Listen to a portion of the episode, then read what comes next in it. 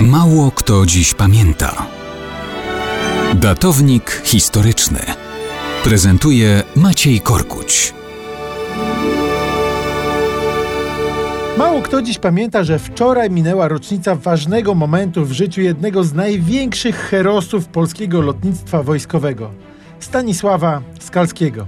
Niestety nie był to szczęśliwy moment w jego życiu. Stanisław Skalski na miano asa polskiego lotnictwa zasłużył jeszcze podczas wojny obronnej 1939 roku. Już 1 września na swojej skromnej, acz legendarnej PZL P-11C zestrzelił niemiecki samolot. W sumie w pierwszym tygodniu wojny zestrzelił aż pięć niemieckich maszyn.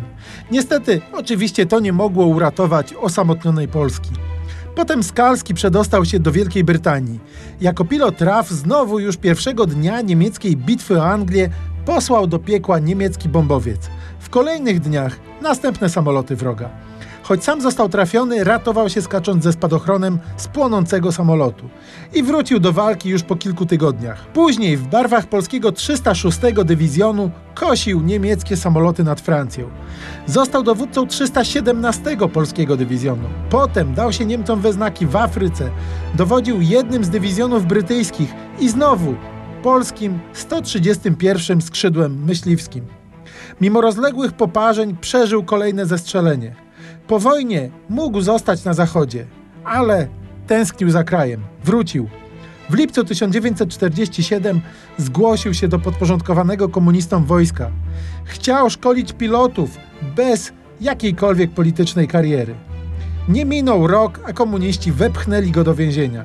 W kwietniu 1950 roku po ciężkich torturach zrobiono mu w celi więziennej tak zwany proces kiblowy.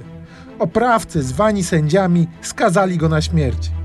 Potem zamieniono to na dożywocie. Skalski wyszedł na wolność dopiero w 1956 roku. Był jednym z tych bohaterów II wojny światowej, którzy doczekali wolnej Polski, a nawet XXI wieku.